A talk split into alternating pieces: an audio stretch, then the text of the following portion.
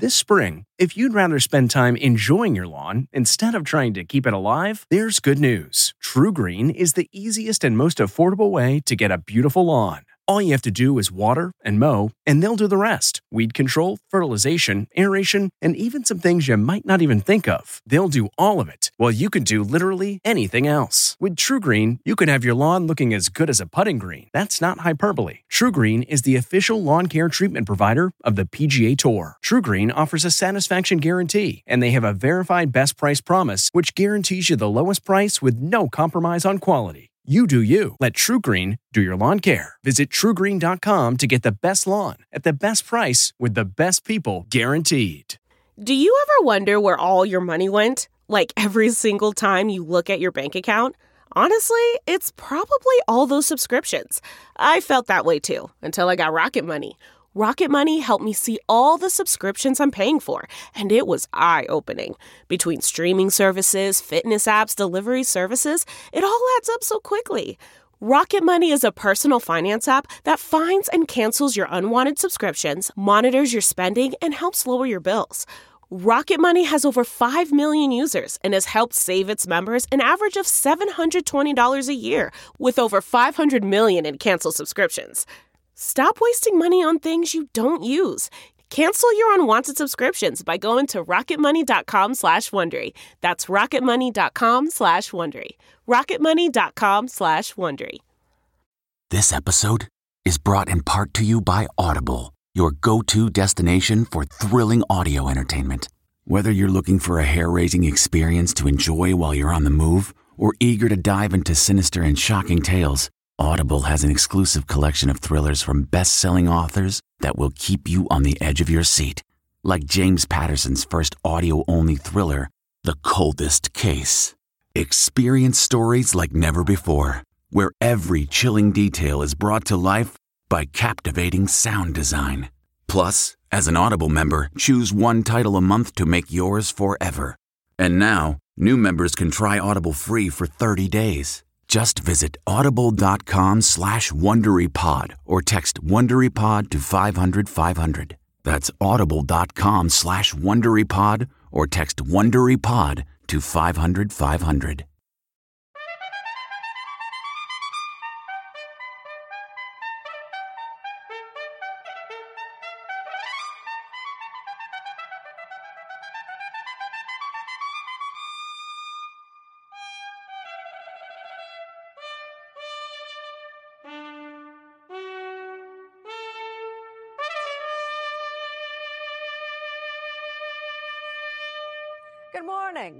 Jane Pauley, and this is Sunday Morning.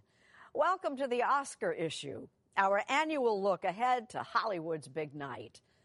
To all the challenges movie makers already face, you can now add one more how to depict life's intimate moments on screen without crossing the line. And rising to that challenge are professionals well versed in the words advise and consent. As Rita Braver will report in our adults only cover story.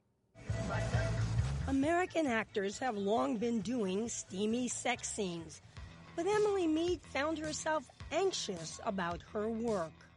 Some people might say, hey, this is what they sign up for. Yeah. Come on, they know what they're getting into. Mm-hmm. I wasn't signing up to be an exploited porn star. I was signing up to play one. Where on your thighs, legs, is it okay for him to touch and how So, welcome to the era of intimacy coordinators. Later on Sunday morning. Our Sunday profile is of Tatum O'Neal, an Oscar winner in childhood who's found adulthood a tougher role to play. She'll be talking to our Tracy Smith.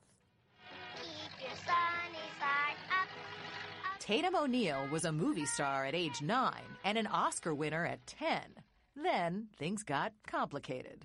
What does it do if you start your career, first movie you're in, boom? I think it really screws you up. Tatum and Oscar ahead on Sunday morning. Their longest battle is a story from David Martin, all about a just released movie that relives a day of combat and its aftermath. It tells the true story which began in Vietnam. American soldiers taking heavy casualties when an Air Force pararescue man descended into the hell of battle. When you saw him coming down from that helicopter, what did you think? I thought he was crazy. Get down, Get down! The courage of William Pitsenbarger, later on Sunday morning. A veteran movie choreographer who still has all the right moves. We'll be sharing a few of them this morning with our Christine Johnson. See the girl with the red dress on. She can do the dog all night long. She danced in Viva Las Vegas. Sang a number one song in the 80s. Even choreographed films from American Graffiti to Once Upon a Time in Hollywood. Las Vegas High. The remarkable career of Toni Basil. Ahead on Sunday morning. Lee Cowan takes us to a small town theater now playing the classics. And more, all coming up when our Sunday morning podcast continues.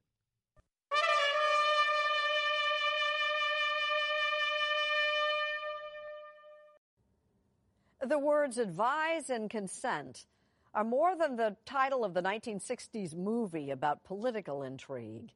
They could also apply to the job a growing universe of advisors performs during intimate scenes on movie sets. You may want children out of the room for our cover story, reported by Rita Braver. In From Here to Eternity, to Body Heat, to Sex and the City. Is this a good idea? You are. In Hollywood, steamy scenes have been an accepted and expected part of what we watch. What do we want? Justice! But in the era of Me Too and the Time's Up movement, there's a new focus on how these scenes are made. You basically raised your hand and said, Look, I think we need to have more rules mm-hmm. about how we shoot these scenes. Yeah. Hey, baby. Emily Meade played Lori Madison, a prostitute who becomes a porn star on HBO's series The Deuce. But in 2018, as the show's second season started, she felt increasingly anxious before shooting explicit scenes, many that we can't show on Sunday morning. Some people might say, hey, this is what they sign up for. Yeah. Come on, they know what they're getting into. Mm-hmm. Sure, but there's a safe and there's a better way to do it and a worse way to do it. I wasn't signing up to be an exploited porn star. I was signing up to play one. What was the response from the producers when you raised this? I would like to think they would have responded this way even no matter what the time was, but I think especially in this moment they were nothing but yeah, open and receptive to that. Meade says her request for help also came in the wake of criticism of the show for continuing to employ one of the series' co stars, James Franco, after several young actresses accused him of sexual misconduct. Franco denies the charges, and neither Meade nor anyone on the Deuce said they'd experienced any problems with him. But within a few days of Meade's asking, the producers hired Alicia Rodis. I'm pretty sure no intimacy coordinator was brought on any mainstream show until I got on The Deuce. An intimacy coordinator. Her job to learn the director's vision and then confer with each of the actors to map out every move during a sex scene. Where are your boundaries? What are we okay showing? What are we not okay showing? Rodis is a pioneer in her industry one of the founders of Intimacy Directors International, established in 2015. It all began when she and some colleagues who worked as fight scene directors started thinking about how sex sequences, which can be risky in a different way, were staged. That violent scenes we could choreograph, we could talk about, but when we got to intimate scenes, no one really knew how to approach it or really have a common language about it. And the interesting thing is that we had already created our company well before Me Too happened. But the industry had not embraced the idea until HBO's The Deuce. So these are kind of the tools of your trade? Yeah, I have. Rodis even provides protective gear for actors on set. Different cups, um, different sort of modesty garments for them. So in this scene with Ryan Farrell and Emily Meade, there was a hand that went to his crotch, to his pelvis. And so, you know, we knew that we were going to have a barrier for him. So um, Ryan had a, a cup that he wore. What are some of the ways in which you feel like she made a difference? Having somebody there to help with the communication part allowed me to be a lot more honest. And in the end, it's not that I actually didn't do anything that was asked, it just didn't feel scary. And if you're wondering whether intimacy coordinators inhibit sex scenes, I would have taken it off. We asked a director of several steamy Sex in the City episodes, David Frankel. I just worked for the first time with an intimacy coordinator on the show I'm doing now for Netflix, and uh, it was a eye-opening, wonderful experience. All the discomfort that I had felt in navigating uh, sex scenes with actors, uh, I no longer had to do. Frankel directed films like The Devil Wears Prada, which had very tame encounters, and Hope Springs, where Meryl Streep and Tommy Lee Jones definitely got into it without an intimacy coordinator. But now he says he always wants to work with one. Some directors are saying, hey, they're figuring out how to make scenes even sexier. Are you seeing that at all? For sure. The intimacy coordinator is standing watching at the monitor as we're rolling, and she'll say, Wow, we can make that hotter. So, all those things combined make the intimacy coordinator uh, spectacularly helpful. Je croyais que vous étiez parti. There are infamous examples of films that pushed actors too far. Like 1972's Last Tango in Paris, once lauded for its sexual audacity. Actress Maria Schneider later charged that director Bernardo Bertolucci and co star Marlon Brando made her feel abused and humiliated and some of that still exists today. What are the kinds of things that you've heard from actors over the years that have made them uncomfortable? You know, it ranges from the, the just really awkward and uncomfortable to finding tongues in your mouth when you didn't expect a tongue in your mouth. Um, and it goes all the way up the scale to, um, you know, full on sexual assault. How do you feel about uh, Martin's hands on your face? Yeah, yeah, I'm great. fine with okay, that. great. But Claire Warden says the climate is changing dramatically. An intimacy coordinator for film, TV, and Broadway, she finds that more and more actors expect sets to be safe spaces. This work and this discipline is understood and being requested and becoming part of the actual standard of the industry. Just last month, the Screen Actors Guild announced new guidelines calling for intimacy coordinators to be used for any scenes involving nudity or simulated sex.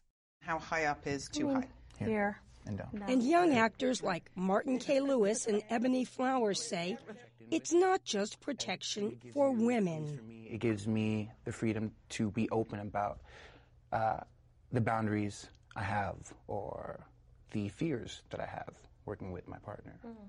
And also, I imagine at least, I mean, in the age of hashtag Me Too, like having protection Yeah, for that navigation Yeah. of, of the experience is really important for the guys Mhm. in, in these equations too.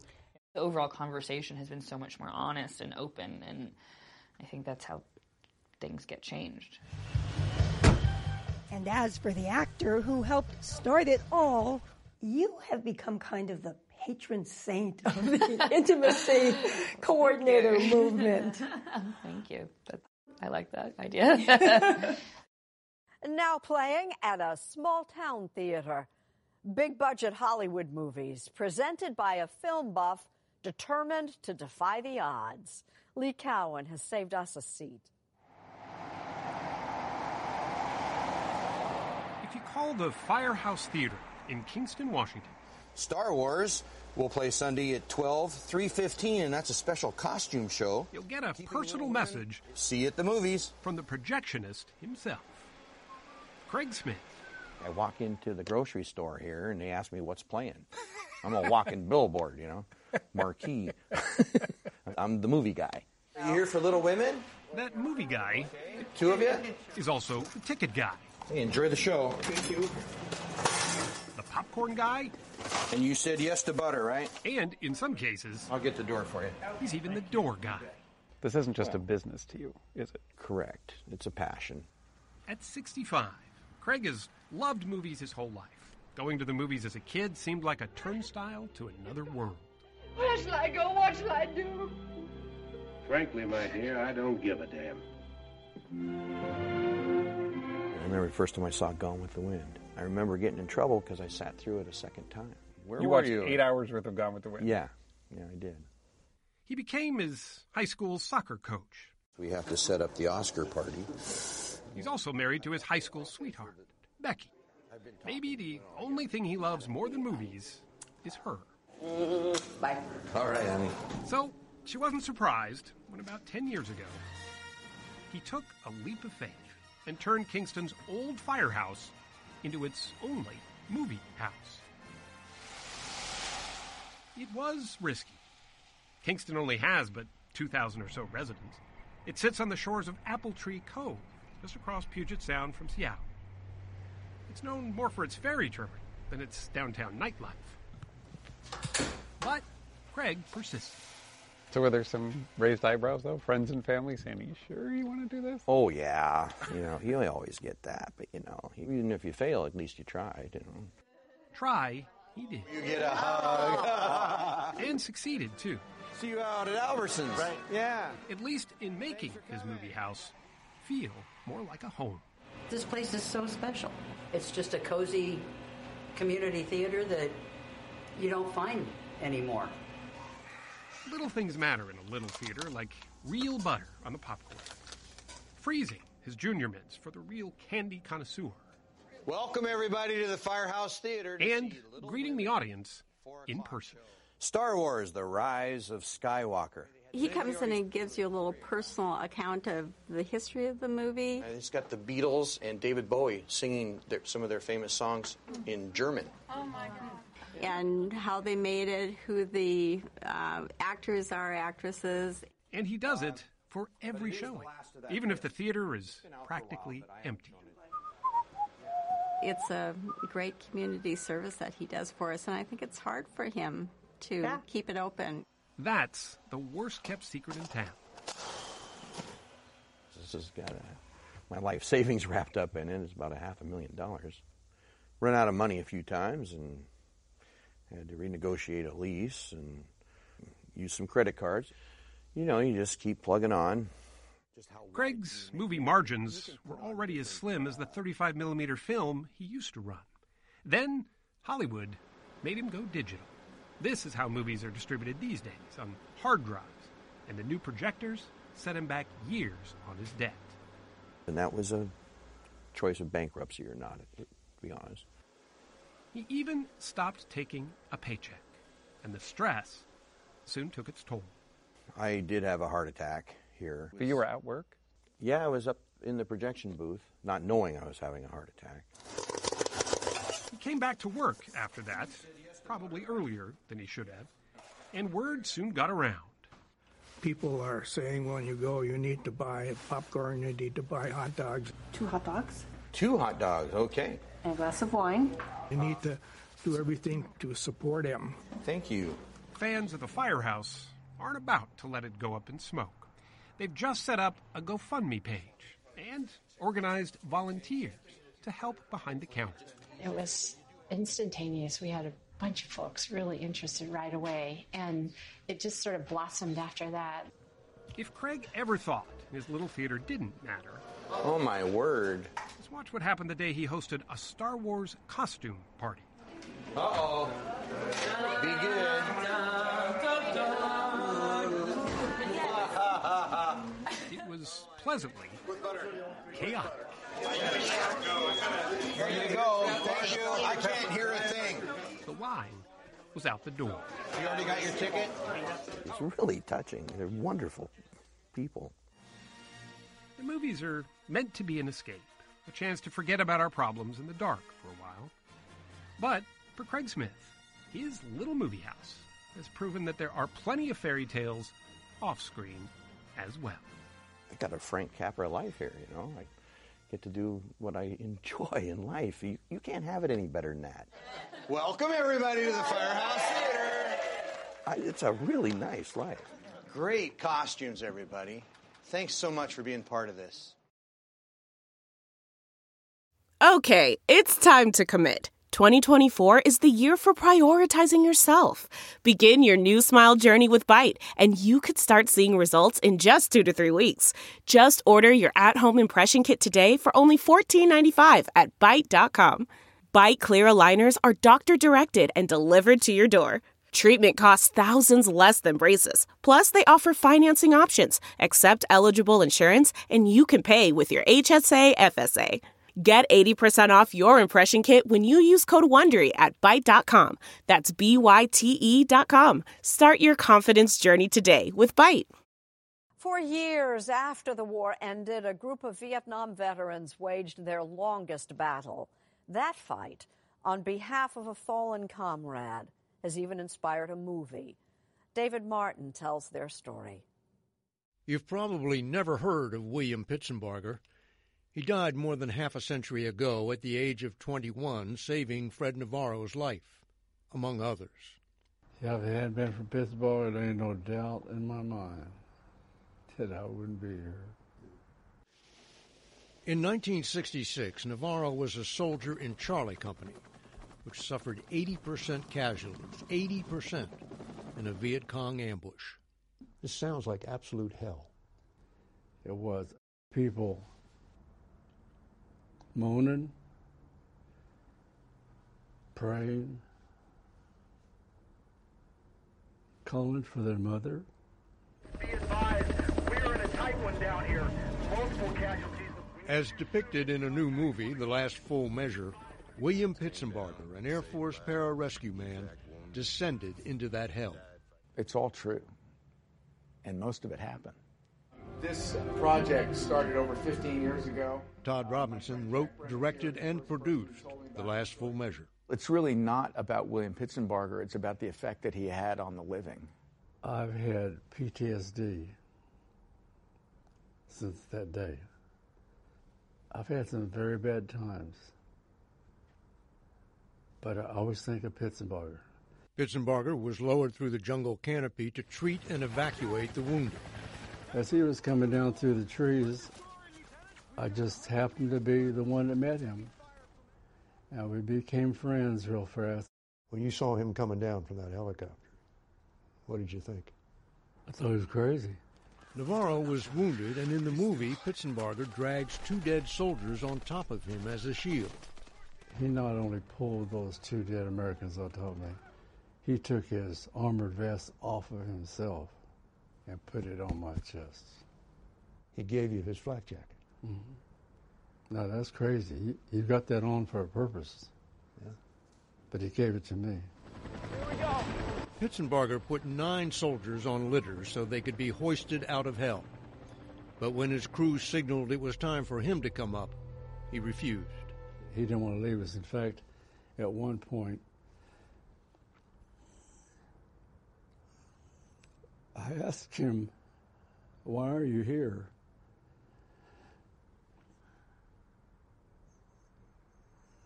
And he said, Because you're here.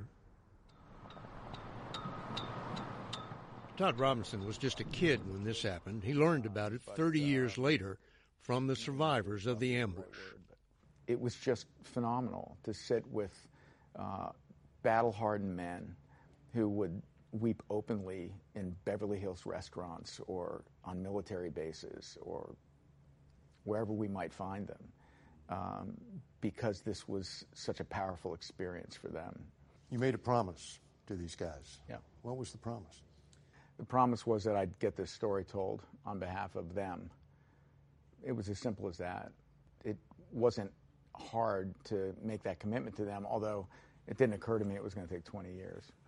Pararescue jumper. Working on an indie budget, he assembled A-list actors to play the veterans.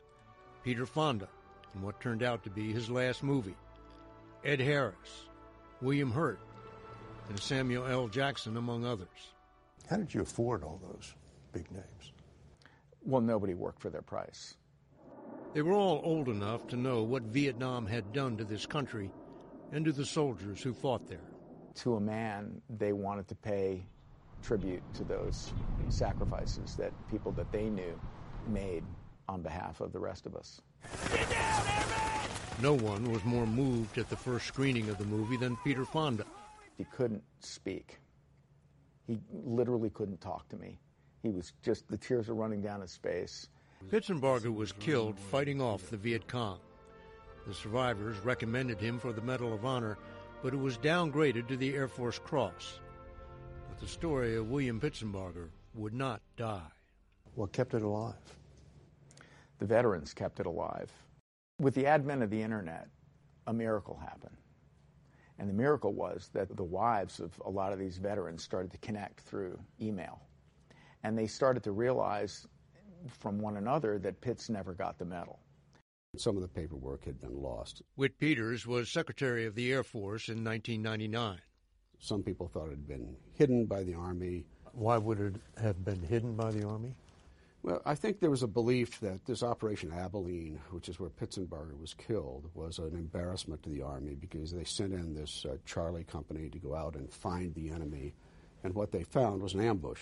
And about 80% of that unit was killed or wounded in action. Peters knew injustice when he saw it and set out to fix it. There was some real time pressure because Pitsenbarger's father was dying of cancer at the time. So the hope was if we were going to do this, we would get it done while his father was still alive. Scott, I have cancer. In the movie, Pitsenbarger's father is played by Christopher Plummer. Dying isn't harder than losing a child, I promise you. Good afternoon, ladies and gentlemen. There wasn't enough time left to schedule the traditional White House Medal of Honor ceremony. So uh, I was lucky enough to have the honor fall to me. In December of 2000, the ceremony was held at the Air Force Museum in Dayton, Ohio, with survivors and their families flown in from all over the world. After the battle, we never saw each other again till till then. The place was full to overflowing with people whose lives Pitsenbarger had touched. There are about 300 people there that would not be alive as of 2000 had their parents not been saved by Pitsenbarger. By then, Pitsenbarger's father was in a wheelchair and had to be helped onto the stage. Distinguished visitors, ladies and gentlemen, the loss of his son probably was the worst thing that ever happened to him. And so, while he was proud that his son had performed courageously in battle, it was still the worst thing that ever happened to him. Now, we have with us today some of the veterans of Operation Abilene. When Robinson reenacted the ceremony for the last full measure, he naturally brought in all the stars for the crowd scene. It's a little pebble in a pond. But he also brought in all the survivors of the battle.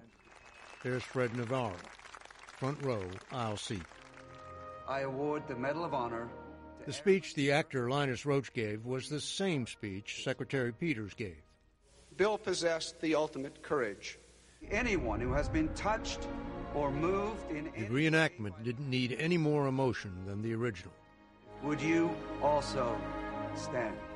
I wish he was alive and got the Medal of Honor and that I could meet him. If you could meet him today, what would you say to him? Thank you, Pitts. Thank you for saving my life. Tatum O'Neal won Hearts and an Oscar for her childhood performance in the movie Paper Moon. A mixed blessing at best, as O'Neal tells Tracy Smith in our Sunday profile. She was a child star in every sense. Tatum O'Neal was only nine when cameras rolled for 1973's Paper Moon, but she stole nearly every scene. If you don't give me my $200, I'm going to tell a policeman how you got it. He'll make you give it to me because it's mine. But I don't have it. Then get it.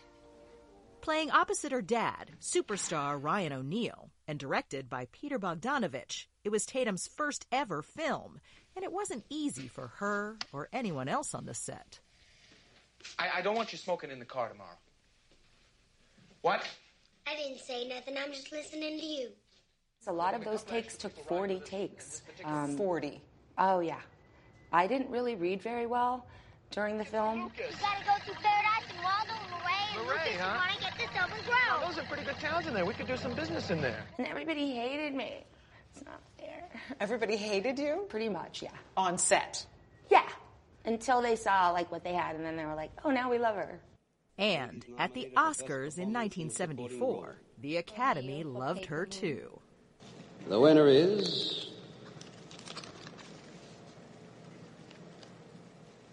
Tatum O'Neal. Did you have any idea what a big deal it was winning that Oscar at No. age 10? No. No, I. Still, she was pretty poised for a 10 year old, and her acceptance speech was an example of brevity that winners tonight could probably learn from. All I really want to thank is my director, Peter Bogdanovich, and my father. Thank you. Her next film was nearly as big as an ace Little Leaguer opposite the oh, great Walter Matthau. I'm a bum. No, you're not. You taught me how to pitch. You taught me how to. Ah, God damn it, can't you get it through your thick head that I don't want your company? And there were other roles after this, but perhaps none equal to the promise of her first film. What does it do if you start your career, first movie you're in, boom? I think it really screws you up. Case in point, I think I would work consistently, but I suck at auditioning. So the fact that, like, I can't get myself a job because I can't.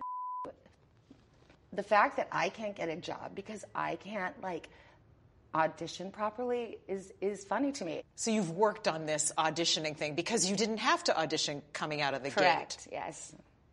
You sort of want me, don't you? Of course, she still found other work and time to play. As a teenager, she was seen at all the right places with other famous faces. You know, you dated Michael Jackson, you're partying at Studio 54, you're hanging out with Cher. Yeah, I was an adult. I didn't see a problem with it. It was just when they had to get a crane to get me out of Cher's house. because, well, because she had like a really amazing family. Like she had her mom and her sisters and all these amazing women. And I'm like, wait, there's no women at my house. Well, there are, but they come and they go every day. Dad's So- girlfriends kind of coming and going. Uh, if you want to, if you want to call them that. Uh, but yeah. Cher was like stability for you? Totally. But the instability in her life took a toll, professionally and personally. Tatum O'Neal has always been remarkably open about her struggles with addiction and her bitter divorce from tennis great John McEnroe, with whom she has three kids Kevin, Emily, and Sean. But now, at 56, she says her biggest challenge ever is her latest one rheumatoid arthritis, a disorder that can make every move a painful struggle. What does that mean for your That- daily life? That means that my hands stopped working. It means that, I mean, I can't tie my shoes. I have to relearn to write, and I definitely need surgery on my my left knee and my neck coming up in the next uh, week. And through it all, she says her daughter, actress Emily McEnroe, has been her rock. My mom is incredibly loving. She's childlike and always has been. Just uh, bright. Uh, My mom lights up every room that she enters, and that's true. I don't know why you're embarrassed. No, that's such a sweet thing to say, and That's I'm not true. embarrassed. I'm actually very. That's a nice And- thing to say. By the way, Tatum says that she and Emily's dad are on good terms now, and that having her three children may have saved her life. I was I was uh, really ready to kind of fall down and and not get back up. I was not myself. I was at 22, and and then the kids gave me a kind of a real reason to keep going and and fight and and still the happiest times of my life were the times that I that I was married. Funny enough, so sometimes we think we're making the right decision and maybe we aren't, and I have to live with that too. What do you mean? What decision? Well, to leave my marriage. That maybe looking back, it wasn't the right decision? Perhaps not. I was loved, I was cared for, I was um, that's it. That's that's what one wants, isn't it, in a marriage? I've never met anyone who even comes close to my ex-husband. I, I he's happier, and I'm happy for him, and that makes me happy. So. Her relationship with her father seems a bit more strained these days. They teamed up for a reality TV show in 2011, but since then it's been, well, complicated. Would I love if my dad and I were closer? There are no words.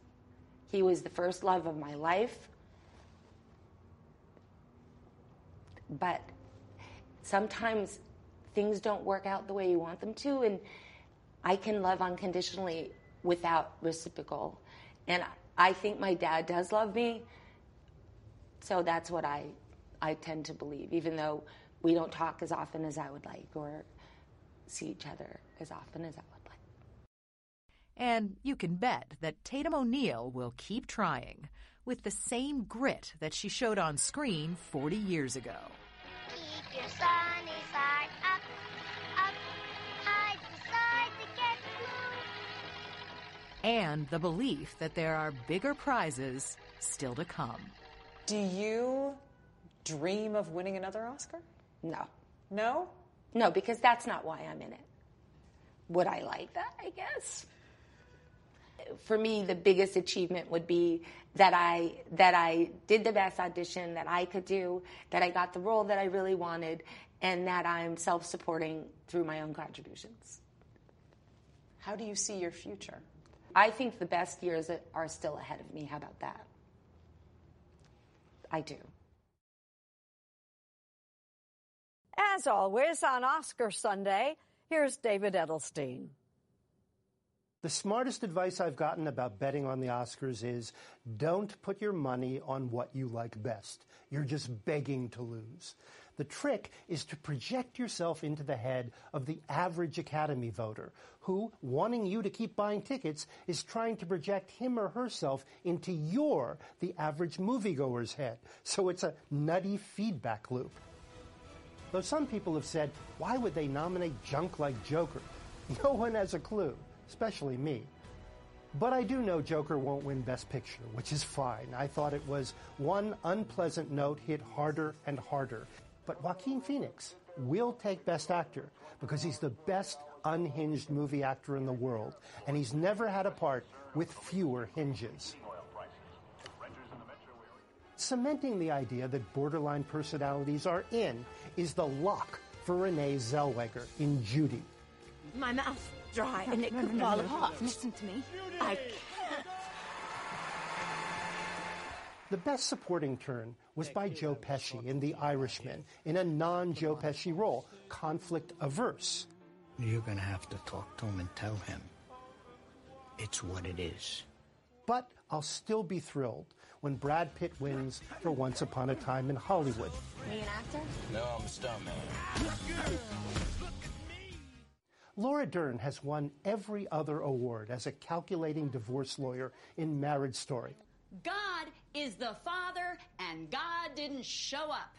But the twice nominated Scarlett Johansson could sneak in as the classiest character in the slapstick Nazi weeper Jojo Rabbit, a hodgepodge that's well liked in Hollywood. I love my country. It's a war I hate. It's pointless and stupid, and the sooner we have peace, the better.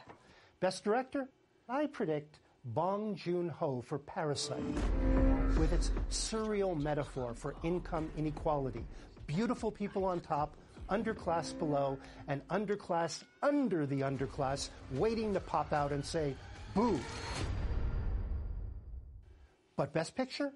1917. The kind of movie Hollywood adores. State of the art, wedded to old fashioned, lump in the throat anti war melodrama. New and old. That's what they like. That's what they think you'll like. I'll be watching for the edgier stuff. The complaints about lack of diversity, Netflix, the president, don't forget him, and also to see how presenters address the legacy of Kirk Douglas. You will see a longing for change, side by side with a dread of change. Bet on it. I'm Jane Pauley. Thank you for listening. And please join us again next Sunday morning.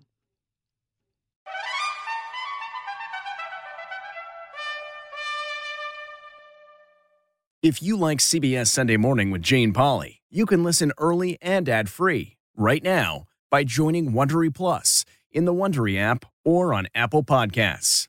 Prime members can listen ad-free on Amazon Music. Before you go, tell us about yourself by filling out a short survey at wondery.com/survey.